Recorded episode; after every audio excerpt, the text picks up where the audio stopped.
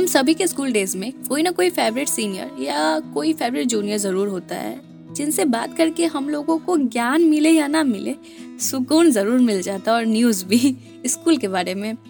तो मेरे भी थे एक सीनियर जो मेरे से बिना बात किए, हमको बहुत कुछ सिखाए, वो भी काफ़ी अच्छी अच्छी बातें।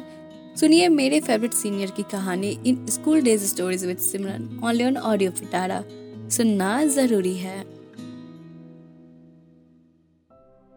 रैगिंग, बुली, ये सारे वर्ड्स ना आजकल ही आए हैं, पर मेरे स्कूल के टाइम में ना इन सब चीज़ों को एक ही चीज़ बोला जाता था, तंग करना। मतलब वो चीज़ तंग करना कहलाता था, अभी भी वो चीज़ है, पर पता नहीं मुंबई में सब बोलते हैं बुली किया, रैगिंग किया। ठीक है यार, ठीक है, होता है, लेकिन नॉर्मली वो तंग करना ही है हम लोग के साइड इन बिहार। सभी कभी ना कभी दूसरे का मज़ाक उड़ाए ही होंगे। अब ये मत कहिएगा कि नहीं, हम किसी का मज़ाक नहीं उड़ाए, हम बहुत सज्जन प्राणी थे, हम बहुत अच्छे थे। ऐसा नहीं होता है। बचपन में हम लोग जाने अनजाने में ही सही। किसी ना किसी का कभी ना कभी मज़ाक उड़ाते ही हैं। इवन हम लोग का भी मज़ाक उड़ाया जाता था। तो आप लोग इतने भोले मत बनिए। जाने अनजाने में आपने भी किया है और हमको पता है। तो मेरे स्कूल में सब बच्चे का ऐसा होता था, एक दूसरे का मज़ाक उड़ाओ, जो भी। और मेरे स्कूल में ना, हमेशा कंस्ट्रक्शन का काम चलता था। कभी ना कभी कुछ ना कुछ होते ही रहता था। तो उस टाइम हम लोग के स्कूल में बहुत फ़ेमस था स्टोन वाला गेम हम लोग स्टोन इकट्ठा करते थे, उसके बाद कुछ कुछ खेलते रहते थे। तो वो जो गेम था ना, मेरे दूसरे क्लास में ज़्यादा फ़ेमस था। मेरे क्लास की लड़कियाँ वो सब चीज़ नहीं खेलती थी। वो सब लड़कियों को ना गॉसिप करने में मज़ा आता था। गॉसिप इन देंस तुम आज लंच में क्या लाई? मेरी मम्मी हमको मारी, ये हुआ, वो हुआ। तो ठीक था, वो चीज़ भी एक्साइटिंग था, लेकिन हमको स्टोन वाला गेम ज़्यादा अच्छा लगा था। तो फिर क्या होना था, हम स्टोन वगैरह चुनते थे और काफ़ी अच्छा अच्छा स्टोन हो गया था मेरे साथ कलेक्शन हो गई थी पूरे स्टोन्स की। तो एक दिन की बात है, ऐसे ही हम लोग लंच में खेल रहे थे। हम लोग नहीं, हम अपने क्लास से अकेले थे स्टोन वगैरह ढूंढ रहे थे, बाकी लड़कियाँ भी स्टोन ढूंढ रही थी खेलने के लिए। तो मेरे हाथ में एक था बहुत ही अच्छा बहुत ही सुंदर स्टोन तो मेरे हाथ में वो चीज़ देख के ना, दूसरे क्लास की एक लड़की मेरे से मांगी वो स्टोन हम बोले कि हम तुमको नहीं जानते, हम तुमको क्यों दे स्टोन वो लड़की इतनी बदतमीज थी, वो मेरे से छिनने लग गई। और उससे भी बड़ी बात क्या हुई पता है कि उसके साथ उसकी तीन दोस्त मेरे पीछे आ गए। यानी कि एक मेरा हाथ पकड़ ली थी, एक मेरे से स्टोन छीन रही थी, एक हमको मतलब कि इधर उधर नहीं करने दे रही थी। तो हम भी मतलब बोल रहे थे कि छोड़ो छोड़ो, पागल हो क्या सर को कंप्लेन कर देंगे, ये, वो। पर वो लोग थे एक नंबर की बदमाश और ढीठ। सुन ही नहीं रही थी, ज़बरदस्ती किए जा रही थी। पर पता नहीं कहाँ से मतलब लोग सुन नहीं रहे थे या एक मतलब कहाँ से एकदम मूवी के हीरो के जैसे एक भैया मतलब मेरे सीनियर काफ़ी सीनियर वो आए और बोलते हैं कि क्या है, क्या कर रही हो? जाके कंप्लेन कर करे तुम्हारा?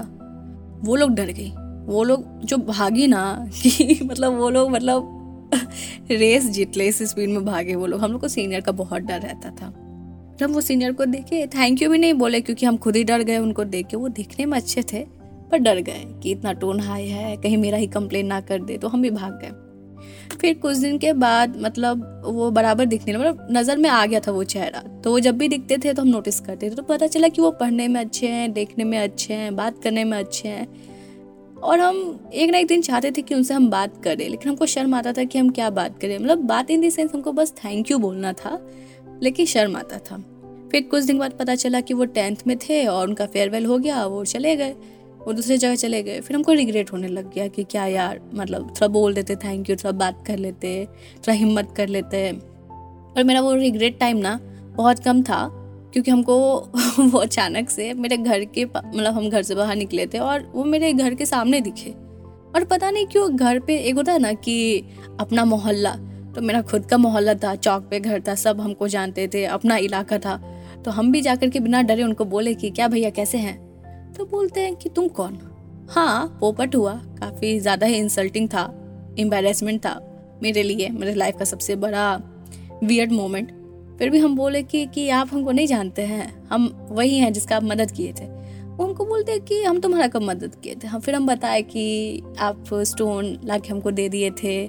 फिर ये सब फिर उनको हल्का सा याद आया। फिर वो मुस्कुराने लग गए बोले कि, कि अच्छा तुम ही हो किस क्लास में हो? तो हम बताए कि अभी सिक्स में गए हैं उस टाइम फोर में ही थे जब आप मदद किए। तो बोले कि तुमको तीन साल पुराना बात याद है? हम बोले कि हाँ हमको याद है। तो वो हंसने लग गए। फिर हम लोग की थोड़ी बहुत बातचीत हुई। फिर हम बोले उनको कि चलिए मेरे घर चलिए। बोले कि नहीं नहीं काम है तुम जाओ। लेकिन अल्टीमेटली ये चीज़ समझ आया कि रियल लाइफ में भी हीरो होते हैं। हीरो होने के लिए आपको वैसे ड्रेस का, वैसे माहौल का, वैसे सिचुएशन का, उस लेवल का मदद करने का ज़रूरत नहीं है। आप हीरोइक मोमेंट ऐसे भी बना सकते हो। एक छोटी सी बच्ची को मतलब जिसको आप लोग बुली नहीं कहेंगे, लेकिन उसके लिए वो बुली होता है। उसको उस चीज़ से आपने बचाया, आपने उसको मतलब कंसल्ट ना करके भी उसको कंसल्ट कराया। उसको फील कराया कि, उसको फील कराया कि वो अकेली नहीं है। उसको मतलब हिम्मत दिया और जाने अनजाने में ही सही एक लड़की के लिए आप हीरो बन गए। तो I think real life heroes do exist ऐसा नहीं है कि वो नहीं है, बिल्कुल है, बस आपका नज़रिया होना चाहिए। आपकी लाइफ में भी कोई ना कोई होंगे, होने ही चाहिए, क्यों नहीं होंगे? इतना तो हो गया। तो फिर ऐसा ही कुछ हुआ था तो मेरा यही कहना है कि रियल लाइफ में भी हीरो होते हैं। बस आप उस नज़रिया से देखिए और इवन आप हीरो बनिए। आपको हीरो क्यों चाहिए? आप अपना हीरोइक मोमेंट बनाइए। आप ऐसा मोमेंट करो कि आप लोगों के लिए हीरो बन जाओ। ऐसे ही इंटरेस्टिंग पॉडकास्ट और ऑडियो स्टोरीज के लिए सुनते रहिए ऑडियो पिटारा ऑडियो पिटारा सुनना ज़रूरी है।